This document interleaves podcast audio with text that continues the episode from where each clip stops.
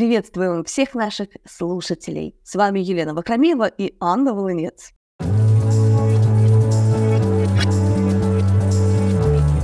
Здесь мы говорим о насущных проблемах нашей планеты, а также о возможностях, которые ждут нас впереди. Обсуждаем темы, связанные с природой, экологией. Также вместе думаем, как каждый из нас может сделать мир более чистым и зеленым.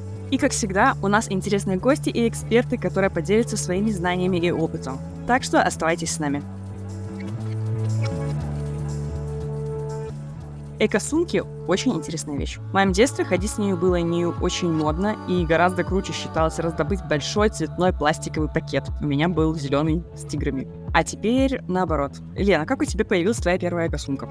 Ой, это, кстати, было достаточно давно, и я ее привезла из-за границы. Правда, наверное, в таком понимании, как сейчас, э, у меня еще тогда, наверное, его не было. И это было, знаешь, такая не из натуральных материалов, а такая как бы синтетическая, которая складывается такой как бы мешочек маленький, ты ее кидаешь в рюкзачок, допустим, свой, и у тебя при, при себе всегда есть то есть в магазин, в принципе, идешь и там не покупаешь пакет. Это было, ну, очень достаточно давно, я даже не скажу, сколько лет назад. Десять, может. Мне кажется, я у кого-то такую видела и даже завидовала, потому что она очень удобно умещалась практически куда угодно. Я даже больше скажу, я привезла еще маме такую сумку, и у нее лет 10, она уже там немножко изменилась в цвете, понятно, но она вот столько живет, так что эко-сумка. Прикольно. Меня очень удивило, когда в какой-то момент их перестали называть сумками, и они стали эко-сумками, а потом они стали шоперами. И вот к названию шопер я до сих пор привыкаю, и мне странно. И я еще помню, что в какой-то момент их начали дарить все, везде, и мне их дома оказалось штук 5 или 10. В них я клала покупки, складывала какую-то одежду в шкаф. В общем, одна у меня уже около 10 лет. Ну, вот э, принципе, наверное, та же самая ситуация, и у меня их тоже очень много. И получала я их, э, так скажем, ну, даже не сказать, что в качестве подарков. Допустим, какое-нибудь там мероприятие проводили экологическое, и там какие-то материалы сопроводительные, вот в такие шоперы с какой-то натуральной ткани. Ну, постепенно там одно мероприятие, второе. В общем, их стало тоже так нормально, немало. И я, кстати, тоже подобным образом, как ты говоришь, использовала. То есть что-то хранить, э, что-то складывать. Вещь полезная. Я хотела сказать, что если сумки вещь полезная, то в целом избыточное потребление полезно далеко не всем, в частности, оно вредит окружающей среде. И какой бы ни была экологичная сумка, ее условно полезность снижается, если этих сумок у тебя больше, чем нужно. Согласна. Они и место занимают, а ведь для их производства и кто-то растения поливал, да, вот мы говорили там из хлопка, из льна шоперы. А также, чтобы их сделать, э, люди ходят на заводы, используют какую-то краску, потому что бывают иногда какие-то там аппликации. А в то же время там местные активисты могли сражаться за снижение выбросов вот этого самого завода, который производит шоперы экологические. Кстати, ты слышала, что в Добруше будут делать бумажные стаканчики для кофе? Нет, я помню, что, кажется, в Добруше раньше делали картон. Но я была уверена, что их уже делают в Беларуси где-нибудь. Но с бумажными стаканчиками тоже странная штука, потому что, несмотря на название, на самом деле их ламинируют. Это значит, добавляют полимер, чтобы стаканчик не протекал и не рвался, не размокал прямо у тебя в руках. И в итоге это тоже плохо перерабатывается, и пить кофе из собственной кружки, если кто-то тебе его туда сможет э, сделать, это более экологичная идея. Вот, в общем, мы сегодня говорим про то, как сделать потребление более экологичным. И обсудим через несколько минут более подробно это все с экспертом. Ну, а пока традиционно у нас новостной блок, и в нем о потреблении и об отходах. Оставайтесь с нами. Эко-дайджест. Скажи, часто ли ты видишь в магазине еду на скидке? Ой, на самом деле часто. Я на это обращаю тем более внимание, поэтому да. Ты знала, что э, за пределами Беларуси в магазинах часто можно встретить целые полки с продуктами, у которых до истечения срока годности осталось всего пару дней. И там может быть просто сметана, а могут быть какие-то супер деликатесы. Ну, вообще люди выбрасывают э, очень много еды. В бедных странах из-за плохих условий хранения, когда больше всего отходов появляется прямо на фермах. А вот в богатых странах потери замечают на этапе, когда утилизируют непотребленную, выброшенную, уже готовую еду. Я слышала даже про такое направление экоактивизма. Это фриганизм. Его сторонники стараются потреблять как раз вот эту самую выброшенную еду, если она еще пригодна в пищу. Как правило, ее достают прямо из мусорок, и она в упаковке. Довольно странно было бы есть какое-то сырое мясо, но есть вещи, которые вряд ли портятся сразу же в день истечения срока годности, наподобие марципана. Да, да. Но тогда выходит, чем богаче страна, тем больше готовой еды уходит в мусор. Все так. В Австралии на каждого человека ежедневно выбрасывают пищи питательностью 1560 килокалорий. И это две трети или даже большая доля рациона взрослого человека. А вот в Беларуси таких данных скорее нет, чем есть. Специалисты из э, госорганизаций говорят, что год образуется от 55 до 70 тонн пищевых отходов. Но если посчитать, то это получается около 10 граммов на человека. Мне сложно представить, что в год я выбрасываю около 10 граммов еды, как-то звучит неправдоподобно. А зато получше ситуация с данными по вторсырью. Так, на первом месте Минск, и там на человека приходится 105,5 килограмм. А на последнем, как ни странно, Минская область. Э, там аж на четверть меньше. Но и опять же, если мы попробуем посчитать, то получается почти 9 килограммов на человека в месяц. Я никогда не взвешивала свою мусорку, даже не могу предположить, много это или мало. Почему важнее избегать появления отходов, а не успешно их перерабатывать? Достаточно ли три мусорницы дома? И почему одного вашего желания недостаточно для того, чтобы в корне изменить ситуацию. Все это про то, как уменьшить количество мусора и переработать уже существующий. Как себя вести? Поговорим сегодня с эксперткой в области Zero Waste Жанной Гайко. Доброе утро. Доброе утро. У меня личный вопрос. Когда-то у меня было пять мусорниц. Сейчас у меня их две. Почему даже качественное разделение мусора, которое многие пытаются сделать, это так себе вариант? Приоритет предотвращения образования отходов, или вот как мы говорим, zero waste, если таки, такой концептуальной да, рамкой, это э, более приоритетный способ обращения с отходами, как бы немного придуманная такая иерархия обращения с отходами закреплена в европейском законодательстве и даже в белорусском законодательстве, что мы должны э, не законодательство, но в стратегии по обращению с отходами, да, которая является таким концептуальным рамочным документом, а, определяющий политику государства в отношении обращения с отходами. И вот в этой э, стратегии как раз и прописана иерархия обращения с отходами, в которой предотвращение более приоритет. А по поводу твоих мусорок, а, я бы сказала, что количество мусорок э, определяется тем, как организован раздельный сбор в той или иной стране. Для многих стран э, действительно имеет смысл иметь только две мусорки, Беларусь в том числе, мусорка с перерабатываемым мусором и мусорка с неперерабатываемым мусором.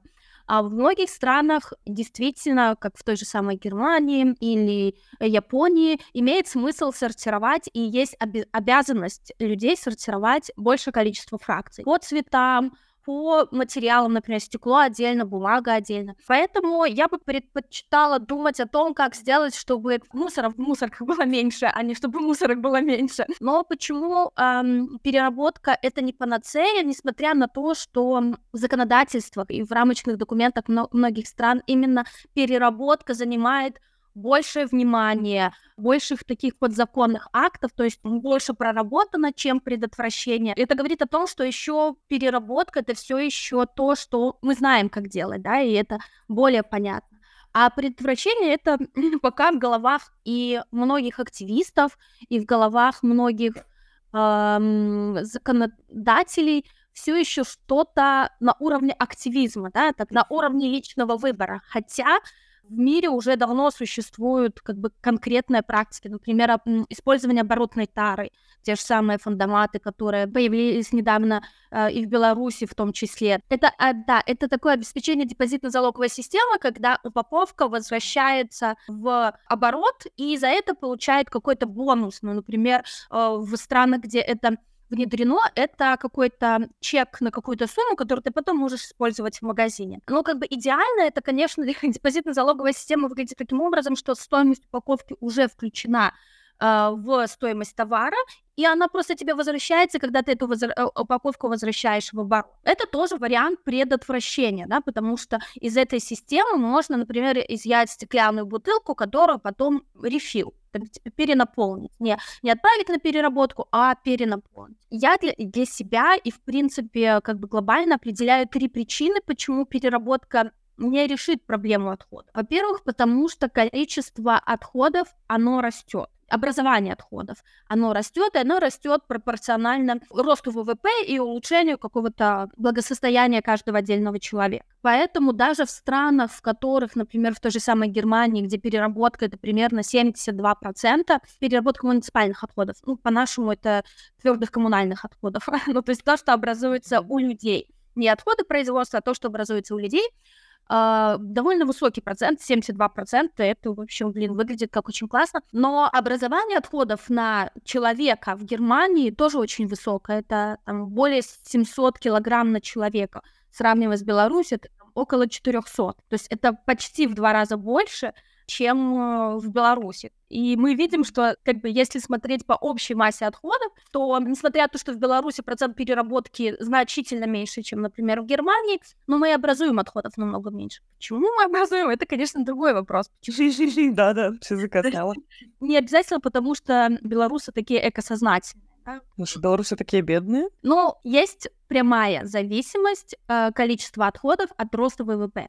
И этот, эту связь используют для прогнозирования количества отходов в будущем. То есть, я имею в виду, э, мы предполагаем, э, какой будет рост ВВП, и пропорционально этому мы предполагаем рост отходов. И Почему это важно? Потому что так мы можем а, прогнозировать те системы сбора, переработки, в которые мы будем вкладывать деньги в будущем. надо нам мусоросжигательный завод, нужна ли нам новая линия по сортировке. Это все очень зависит от того, сколько у нас будет отходов. А это, соответственно, зависит от а, роста ВВП. Конечно, например, как с энергоемкостью, многие там страны стремятся для того, чтобы каждый товар был как с энергоемкостью, то есть более энергоэффективный товар, да, то есть меньше энергии тратить на производство какого-то товара, то с отходами можно делать то же самое, да, то есть внедрять технологии, которые в итоге производство товаров меньше отходов. Ну, там, та же самая циркулярная экономика, да, когда мы максимально используем отходы в какие-то во всех производственных циклах. То есть первая причина — это то, что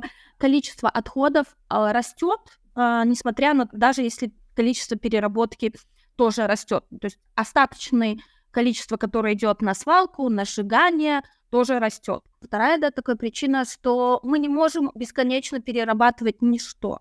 Ну, то есть стекло можем, но это тоже очень энергоемкий процесс и намного эффективнее с точки зрения сохранения энергии стекло переиспользовать, чем его перерабатывать. Вот, а все остальное, бумага, пластик, любые другие отходы, можно перерабатывать ограниченное количество раз. Все равно в конечном итоге мы проблему отходов можем немножко а, отсрочить, но как бы решить нет, потому что пластик имеет ограниченное количество раз переработки. Пластик, например, по таким глобальным оценкам, а, пластик в мире всего было переработано около 9% пластика в мире, а из этих 9 только 10 было переработано больше, чем один. Соответственно, потенциально мы можем перерабатывать пластик, одну и ту же условно бутылку, до 8 раз, но на практике даже два раза мы перерабатываем около 10% только. Поэтому факт остается фактом, что переработка — это та технология, которая не позволяет переработать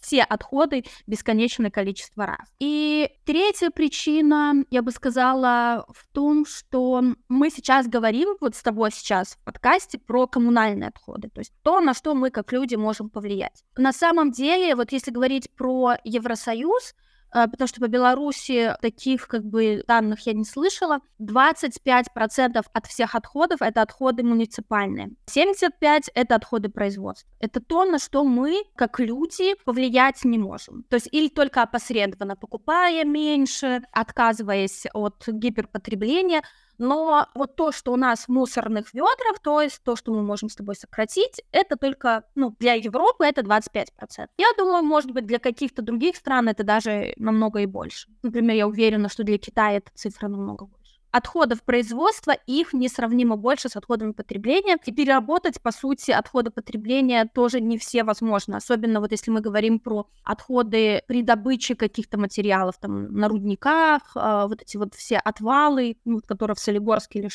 Так Пока... что делать? Ну, то есть три четверти отходов, получается, это промышленное. И единственное, что мы делаем, это формируем спрос на промышленный, ну, товар, который произведен промышленностью. И в итоге кто должен позаботиться о промышленных вот тут вопрос к тому, что zero waste и предотвращение — это не только про нас с тобой. Это не какая-то активистская движуха. Это новый взгляд на экономику, на производство и, ну, вообще там на устройство и приоритет каких-то экономических э, целей над экологическими в том числе. Поэтому, конечно, говорить там про то, что возьми свой пакетик с собой там или кружечку, это ну хорошо, и это это такой и, и это перекладывание ответственности на потребителей с производителей, да, там. И это не есть хорошо, да, потому что это рождает фрустрацию среди активистов, то есть, типа, я вот всю жизнь хожу со своей сумкой, а отходов растет больше, я ничего на это не могу повлиять. Поэтому тут как бы большой э, спрос из компаний в том числе на то, во-первых, применяются ли какие-то технологии по э, циркуляции каких-то отходов, там, использованию И самое важное, да, о чем мы сейчас должны говорить, это уменьшение производства и уменьшение добычи э, ископаемых и неископаемых любых э, ресурсов. И это больной вопрос, да, это никто не хочет из производителей обсуждать, потому что сейчас до сих пор парадигма экономического роста, единственная причина роста благосостояния — это рост экономики. Другого нам, как потребителям, не предлагают и вообще как не видят другой связи роста, не видят других причин роста благосостояния, там, условно, счастья и всего остального для людей, кроме как экономический рост. И поэтому вот эти все эти не новые, в том числе концепции, как э, э, как э, там социальная справедливость, как раз говорят о том, что, эй, ну, давайте посмотрим, можем ли мы жить дальше, не наращивая, не производя новых отходов, не потребляя так, как мы потребляем. Ну вот если посмотреть про э, то, какие цели ставят многие компании, даже те, которые позиционируют себя как зеленые или которые там стремятся соответствовать ESG подходу, все равно основная их задача это производить на следующий год больше, чем в этом году. Вот так видится развитие для многих э, бизнесов. А Zero Waste говорит о том, ну, Zero Waste говорит, но я предлагаю подумать про новый подход, да. Я не экономист, да, но есть много экономических там моделей, а, которые предлагают в том числе развитие без экономического роста. И как это? Ты хочешь больше благ, потому что ты там давно хотела другой велосипедик, другой телек. Тут, как бы, понимаешь, есть, ну, это все из моих личных рассуждений. Это может быть, конечно, там, направленное действие, да. С одной стороны, производитель нам говорят, нам потребитель диктует такой подход, то есть они постоянно требует всего нового, а потребитель говорит, что как бы производитель формирует у нас потребность потребления, да, потому что нам каждый раз реклама говорит о том, что мы не такие, потому что у нас нету того всего, нам каждый раз говорят, что новая версия а, какого-то нового девайса сделает нас счастливее. Тут сложно найти, да, первопричину, по большому счету. Поэтому и как бы решение проблемы должно быть идти с двух сторон. С одной стороны, ну тут такой, знаешь, глубокий психоанализ. Почему мы все-таки покупаем, да? Почему мы не можем быть счастливы, имея то, что мы имеем. На самом деле мы же социальные существа, и мы, по сути, живем, хотим жить так, как живут другие. Если в мире тренд на перепотребление будет сломлен, да, и когда быть богатым и иметь там много машин, и менять каждый день телефон, а не будет определять ценность человека, то и люди будут искать как бы ценности в другом. Со второй стороны, я имела в виду, нужно работать, конечно, и с производством, да, для того, чтобы менять те экономические модели, для того, чтобы было какое-то лимитирование этих транснациональных компаний, да, чтобы позволяло э, расти компаниям более качественно, чем количественно. То есть что, например, улучшать положение людей в этой сфере, чтобы это стало ценностью э, для м, компаний. Как это делать? Ну, радикальные экономисты, я бы так сказала, предлагают в том числе делать ограничения на рост компаний и рост благосостояния. Я хотела спросить про, в контексте того, что ты уже рассказала, про best practices. То есть я понимаю, что, конечно, утопии мы не ждем, но все же, может быть, ты могла бы привести примеры каких-то проектов, которые касаются ограничений потребления людей с э, большим количеством капитала или с ограничением роста бизнесов, когда они вкладывались в что-то другое, что касается благосостояния? Конкретно про э, изменения таких хороших примеров изменения каких-то экономических моделей я не знаю, но есть компании, которые подстраиваются под нарратив. И мне кажется, да, что вот эта концепция ESG или Environmental, Social and Governance, такой подход к бизнесам, это как раз подстраивание, да, мы понимаем, у нас есть какой-то нарратив, что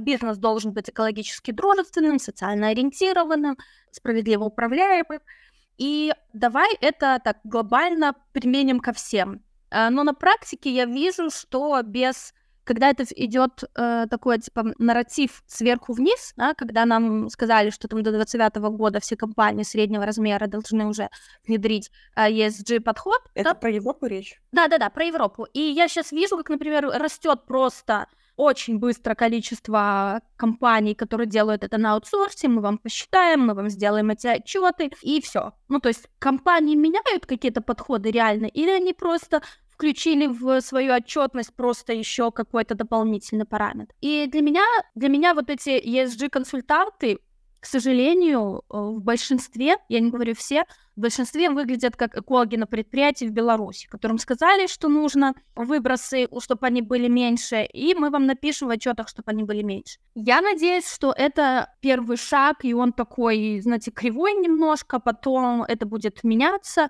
потом в консультанты будут приходить люди, э, там, которые будут предлагать какие-то реальные изменения, а не просто отчетность. Но, к сожалению, пока глобально, ну, как бы парадигма не меняется, мы не можем ожидать, что на уровне отдельных компаний это, кто, это будет сильно меняться. Я бы сказала, что инициатив хороших много, например, которые как на уровне идей очень классные, да, это, вот эта глобальная конвенция по пластику, которая сейчас обсуждается в мире, уже там было две встречи сторон, и вторая была более грустная, чем первая, потому что в первой встрече, которая была тоже в Найроби, а, мы говорили про более амбициозные цели по сокращению производства пластика то на второй лоббистские компании, которые нефтехимической промышленности, они во многом заморозили многие инициативы по сокращению производства пластика, потому что, по большому счету, если говорить про пластик, то переработка пластика, она ну, по цифрам в плохом виде, но по количеству технологий по переработке, да, мы почти можем любой пластик переработать. У нас есть технологии по переработку почти ну, любого пластика. Другое дело, мы его собрать не можем, чтобы переработать, да, и более, там, я не знаю, 70% пластика находится в окружающей среде, даже не на свалках, а просто в окружающей среде. Вот это как бы, давайте, проблема существует. Но на этапе, вот как бы, как говорят экологи, в начале трубы, да, так давайте закроем проблему в начале трубы, то есть на этапе производства пластика. Стратегия э, одноразового пластика Европейского Союза пыталась это сделать, например, запретили какую-то определенную пластиковую упаковку, запретили э, пластик в каких-то там ватных палочках, Э, какой-то пластик начали маркировать о том, что там содержится пластик. Какая-то инициатива идет, но все равно опять мы возвращаемся к тому, что пока проблема не будет решаться в начале трубы, то есть пока производство пластика не будет ограничено, все наши усилия по переработке, по раздельному сбору, это будет, ну, как вычерпывать из тонущего корабля ложками воду. Это не решает проблему. Это как бы создает иллюзию решения проблемы. И все эти биоразлагаемые пластики, все эти инициативы, все эти инициативы по сбору пластика, крышечки и все это остальное, да, которое люди и компании трубят, это ничто по сравнению с тем, что какое огромное количество пластика производится и какое будет продолжаться производиться, то есть по планам он будет только расти. Поэтому, к сожалению, я тут пессимистична, и без какого-то ограничения производства мы проблему, к сожалению, не решим. И тут, мне кажется, должен быть какое-то э, глобальное решение всех стран. Поэтому, да, я бы сказала, что э, почему для меня Zero Waste подход это про многое, это и про глобальный контекст, это и э, про глобальное устройство мира, то, что ценно сейчас в мире, что нет, и про личное такое сражение, где ты сражаешься со своими комплексами или со своими иррациональными поступками, и это по такой глубокий диалог с собой. Была такая лекция Zero Waste — это больше, чем про отходы, на самом деле. И поговорим о трендах в технологиях. Сейчас страны пытаются уменьшить энергопотребление, потому что только так возможен в конечном итоге переход на экологичные источники энергии. Но в Беларуси наоборот. СМИ всякий раз радуются, что потребление электроэнергии выросло. Например, в прошлом году оно стало максимальным за всю историю Беларуси. Новости ушли прямо с такими заголовками. Но энергетика сложная система, и на электричество переходят э, потому, что, если говорить совсем просто, его можно использовать более гибко, в том числе накапливать. Но дело в том, что в Беларуси электричество получают от атомной станции, что уже сомнительно с точки зрения экологии. Ну и если посмотреть на глобальные вопросы, отходы потребления человечества загрязняют не только Землю, но даже космос. Мы привыкли представлять себе космос как бесконечное ничто со звездами, и человек по сравнению с ними ничтожно мал. Что проблема? Проблема в том, что отходы от космических запусков не рассеиваются где-то непонятно где по всему космосу. Они болтаются прямо возле нашей и вот чтобы с такими отходами бороться, японцы создали крошечный спутник из дерева. Да-да, оказалось, что в условиях космоса это прочный материал, потому что там он не может ни сгореть, ни сгнить. Среди всех пород выбрали магнолию, и она уже пробыла в космосе целый год, подвергаясь воздействию среды на Международной космической станции. Этим летом экологически чистый зонд из дерева запустят на орбиту для борьбы с частицами алюминия. Спасибо, что вы с нами. Вместе мы можем сделать мир более чистым, зеленым и устойчивым. И не забывайте подписаться на наш подкаст, поделиться им с друзьями и оставить свои комментарии. А связаться с нами можно по электронной почте greenvoicebelarus собачка gmail.com. Адрес есть в описании подкаста. До следующего выпуска.